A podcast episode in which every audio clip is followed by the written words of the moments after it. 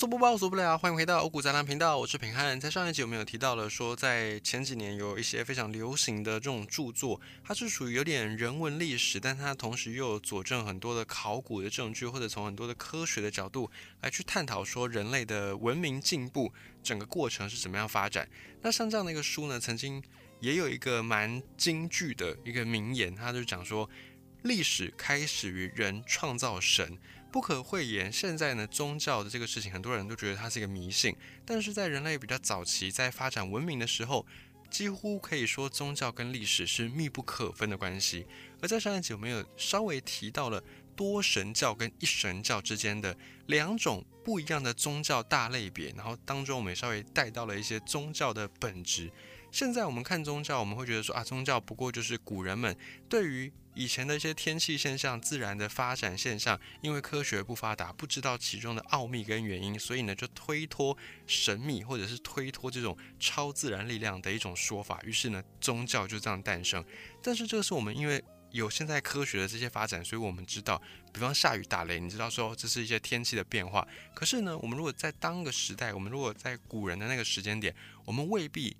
能够比他们高明到哪里去？所以，我们或许也会就福音宗教这一套。因此，我们在探讨宗教的时候，我们绝对不能够用后设的角度，我们绝对不能够站在现在一个等于是有点事后诸葛的这种方向来去探讨，否则呢，一切的宗教讨论就没有任何的意义。那么上一集也有大概讲到说，人类的各大古文明里面，一开始的宗教在发展。如果你是一个神职人员，通常你都是一个德高望重的，或者你是一个才识兼备的，也就是你不会随便拉一个阿猫阿狗来当宗教的那种神跟人之间沟通的媒介跟桥梁。不管中外古今历史都是如此。像是在西方，以前你要当一个神官的话呢，你一定是具备一定的德性、一定的威望、一定的才智，你才有办法去解读神谕，才有办法去解读神降下的旨意给人来听。而在中国中原这边以前的这种历史里面，有所谓的巫师、祭司，这些人呢，也都是大家信服的过的，就是大家信得过你的，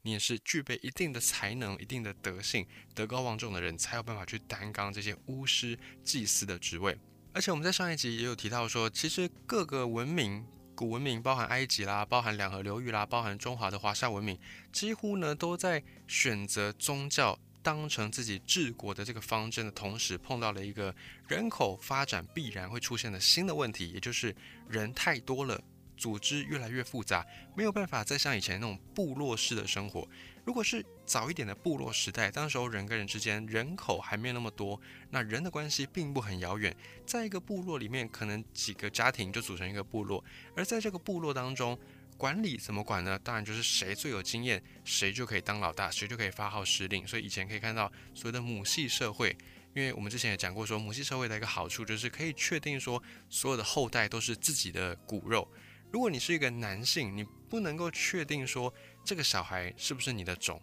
可是，如果你是女性，妈妈一定知道说这个孩子的爸爸是谁。这个就是男性和女性因为天生的一个生理构造的差异，所以说诞生出的人类文明在早期发展的时候，从的一种母系社会。我们之前也曾经分享过这个阿嬷的母系社会的主题，你也可以回去再翻一下。总之呢，就是当一个部落开始人数越来越多的时候，没有办法再像这种部落的模式，用谁有经验、谁活得久、谁吃的盐多来当老大这一套的时候呢，就必须要依靠更有效率的管理系统。但是人一多起来呢，你就会产生可能好几个部落，那有人就并不互相认识。这个时候，如果有人说：“诶，我当老大”，那其他不认识他的人就会说：“诶，为什么？凭什么是你当老大？为什么不是我来当呢？”所以这些统治者们，他们就用了。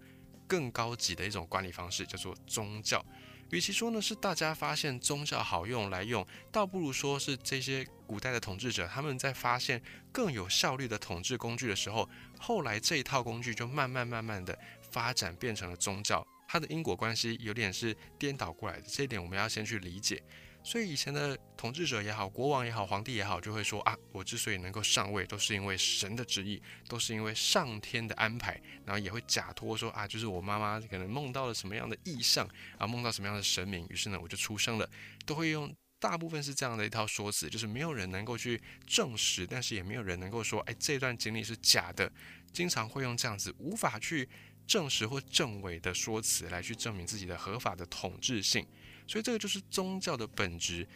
或许宗教有安定心理的作用，没错。可是呢，宗教不可否认，它也会经常被统治者拿来当成是取得自己合法统治权的一个方式。那么宗教又为什么会分多神教跟一神教呢？首先，多神教这个是人类的文明当中在发展的时候非常常见的。多神教顾名思义就是很多神灵、很多神明，而且万物有灵。大家比较熟悉的，例如像是原住民族，在台湾的原住民族有所谓的泛灵信仰，或者是我们的邻居日本，他们的神道教，他们一个传统的宗教也是具有这种泛灵信仰的特性特色。比方说，石头有石头公，河有河神，山有山神，然后天空可能有天神，反正你去到任何地方呢，都有这些神明神灵的作用，这是多神教。而且多神教还有一个特色，就是它跟人性相结合之后呢，多神教的神明经常会受到大家的这个膜拜，但是也很容易被毁弃，很容易被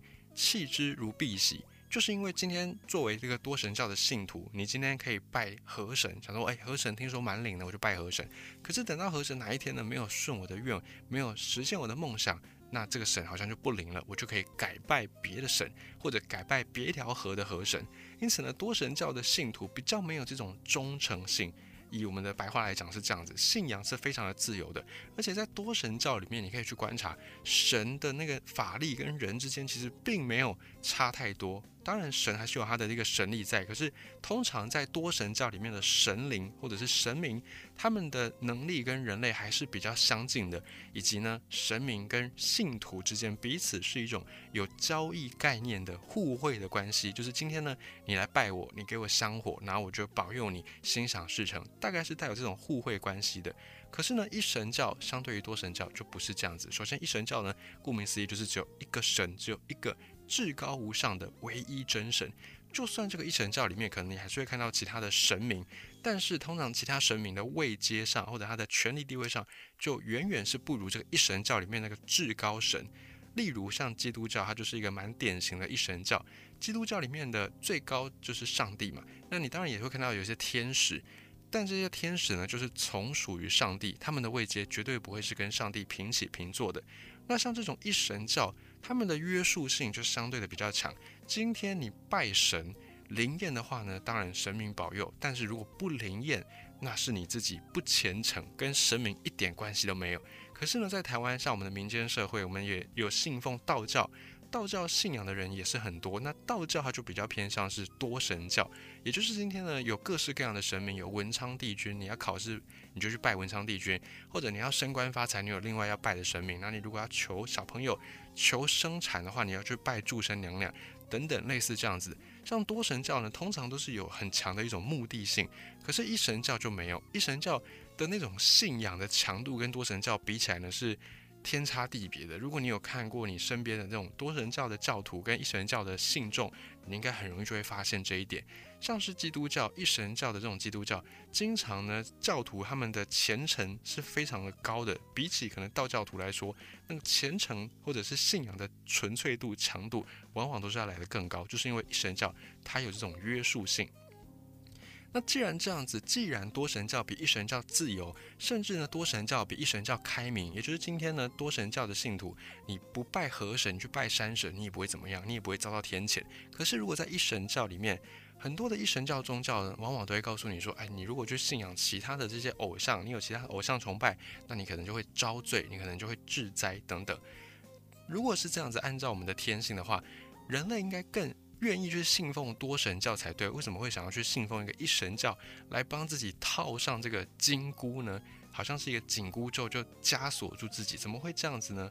当然，这是我们的直觉，我们直觉认为说人类崇尚自由，所以应该会选择多神教。但是，我们就必须要从现实层面来去认识这件事情。感觉上，多神教好像比一神教更加的文明、更加先进，但为什么？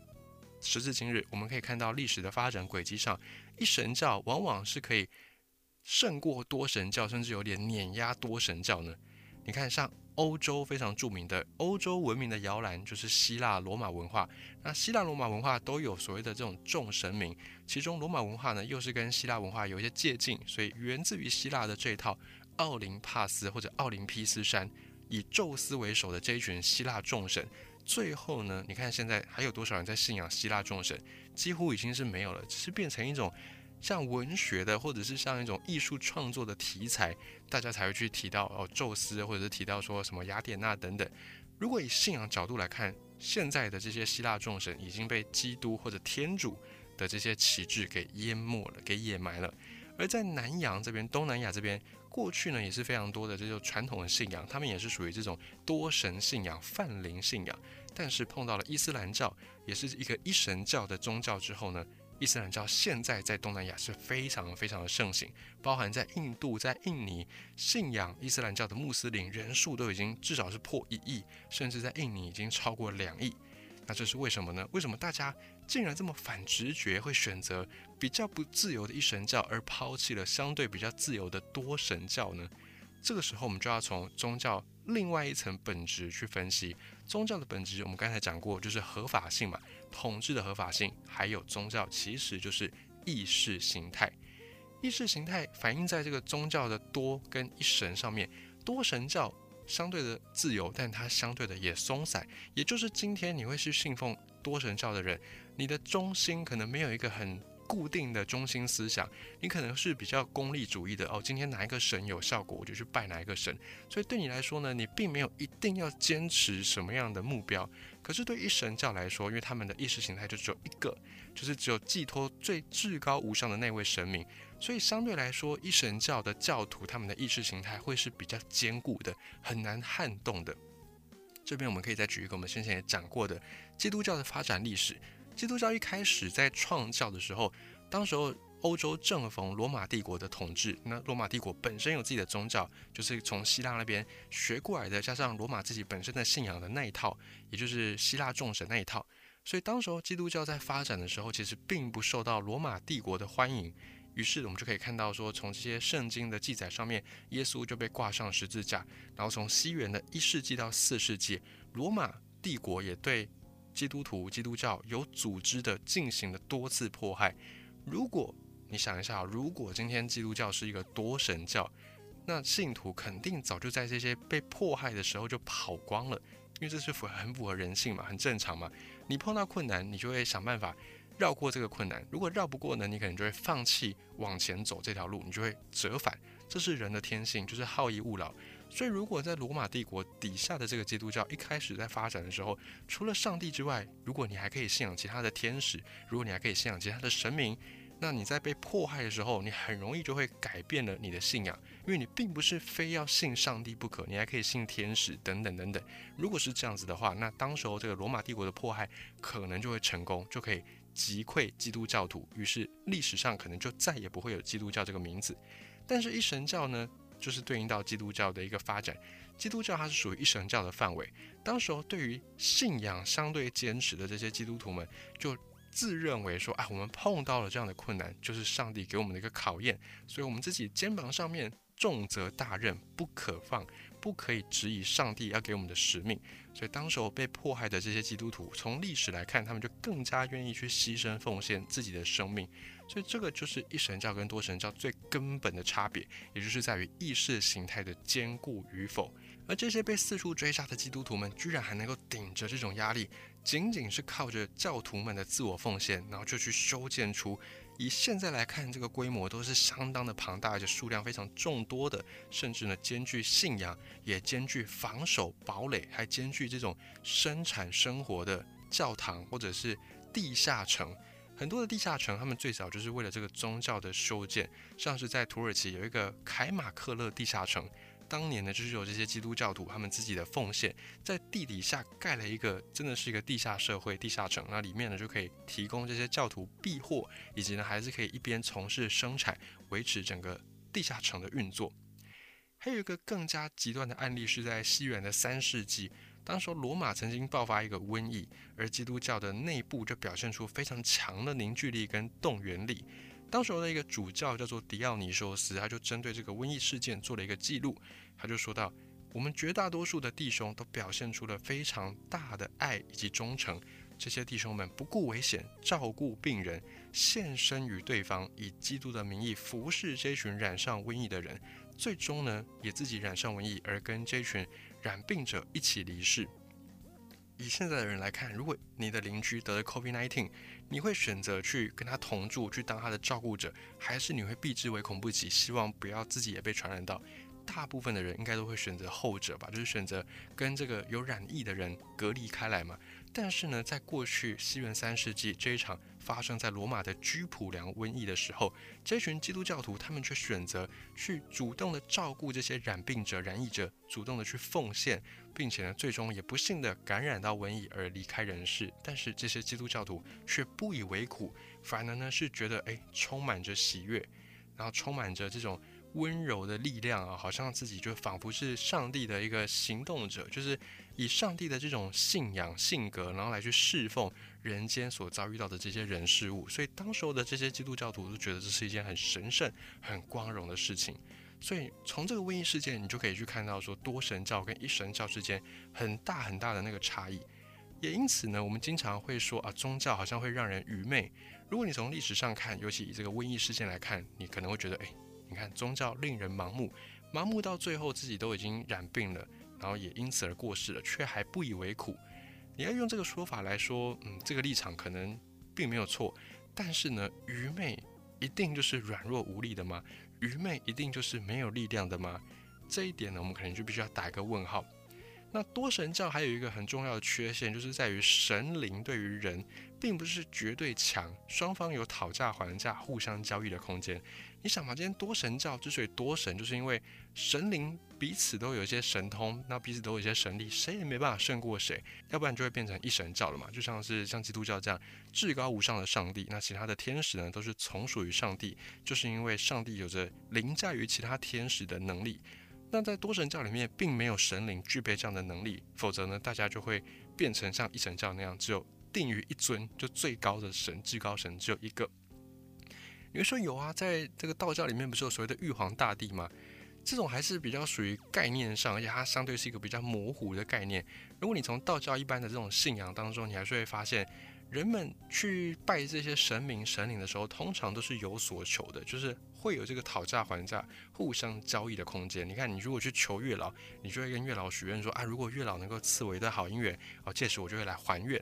那你会讲这句话背后的意思，你没有说出来，但实际上存在的意思呢，就是，诶，假设月老没有给我一段好姻缘，那我就不用来还愿了嘛。所以你就是跟神明之间有这种讨价还价的关系。但一神教呢，神就是绝对的、至高无上的、不可质疑的，对人是一种指挥、是一种命令的角色。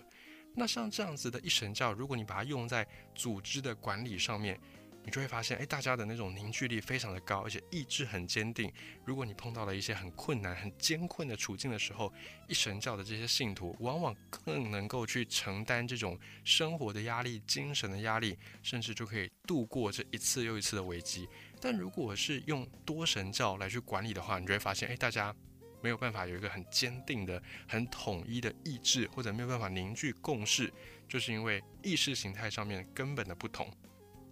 但是有一个特别的例子，就是在中原这边华夏文明这里，为什么我们没有特别发展出所谓的一神教啊？你说佛教它是一神教吗？佛教严格来说，它不能够算是一种宗教，因为佛教里面其实并没有神灵。你说有啊，不是有那个什么如来佛祖吗？不是有什么菩萨吗？其实这个又有一点呃，融合了各地方的一些传统信仰，以及又可能加入一些道教的元素。你如果按照正史的这种记载的话，佛陀释迦牟尼他其实不是神明，他只是一个觉悟者。所谓的佛陀就是大彻大悟者，就是觉悟的人，所以他是人哦，他不是神哦。如果你按照这个佛家的经典来看的话，是这样子的，也就是最初的这种佛学，它只是一种学问，教你怎么样超脱轮回，不再受轮回之苦，甚至呢能够解脱正道。